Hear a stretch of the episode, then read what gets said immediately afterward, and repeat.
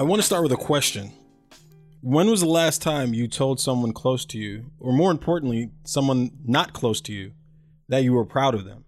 When was the last time you said congratulations for something other than a graduation or a promotion? When was the last time you bought something from that friend that owns that business, or reposted, retweeted, or helped promote someone else's work or business that you actually know? Recently, I traveled to the island of Nevis for a short vacation, and on one particular day, I was taken on a beautiful island tour.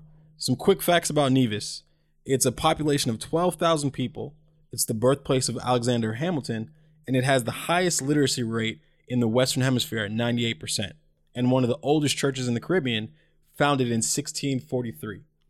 Between learning random facts about the island, I would chat with our tour guide, Hillary. She was dope she laughed deeply. She laughed often. She told us stories about her life and her husband and the people of Nevis and why she would never leave. She was a beautiful soul. I asked Hillary my usual questions about life, love, and everything in between, really wanting to see the island through her eyes.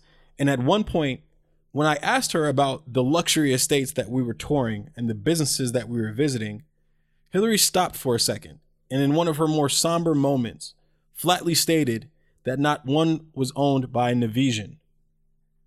She said, It's like we don't want to support our own sometimes. We don't want to make each other rich. And there it was. On this tropical island, a land so beautiful, it's almost hard to put into words. It was that familiar and common theme that I've seen in almost every place I visited. It's that crab in the barrel ideology, that stark and frightening realization that Julius Caesar had with Brutus, that G Money had with Nino Brown, that Mitch had with Rico, that Raheem had with Bishop, that more often than not, it's not the strangers or acquaintances on the periphery of your circle that do you in.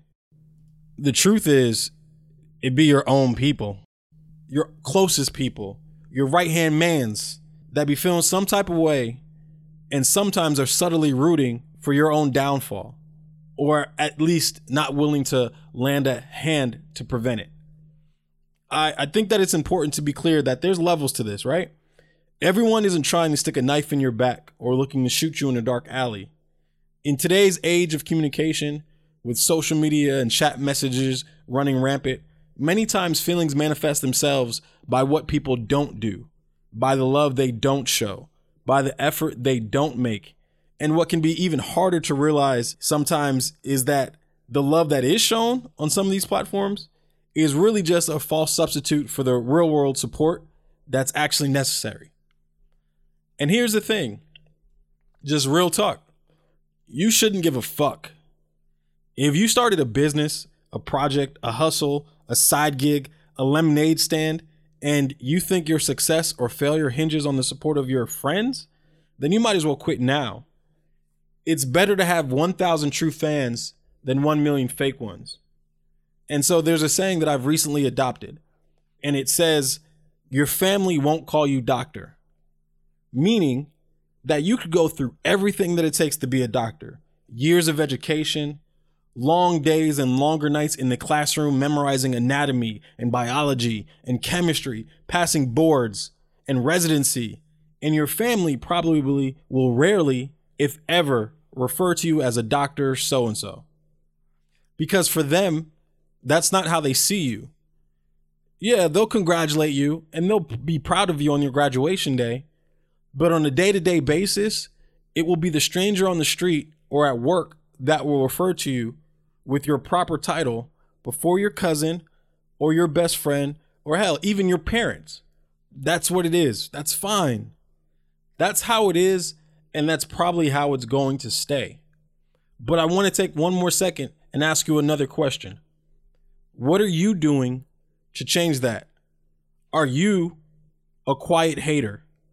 I think even the most evolved of us have moments of petty on our best days, hopefully we understand that there is a space big enough for all of us to win. And on our worst days, I hope that we're honest with the fact that it probably takes a little bit of effort for some of us to quiet that voice that softly asks, why them and not me? There are few questions that waste more time and more energy than why them and not me. I'll be honest, this isn't an internal thought process that I deal with often, if ever. And it's not because I'm some saint. Lord knows I'm not. I'm far from it. But I do thank the gods that I had a mother that, from an early point in my life, drilled into me that what is for me is for me. What's for you is for you. And not a single person can take that from you. So when I see people winning, regardless of whether I know them or not, whether I like them or not, it makes me feel good to give them props, to let them know that I see the work and I respect the work. So I, I think my point is simple don't be a fucking hater.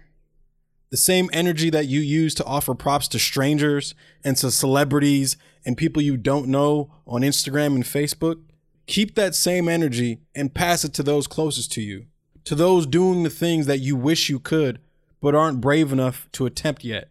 Their attempts are not denials of you and your dreams. They're affirmations that you are capable of infinite possibilities if you tell your little hater to shut the fuck up and get to work. Thank you for listening to episode four of the Unfortunately Honest podcast. Please take a second to like and subscribe to the podcast on iTunes and Google Play. Also on SoundCloud, comment, let me know what you think, give me feedback, what you want to hear. I appreciate all the feedback, all the love, guys, and all the hate. Until next time.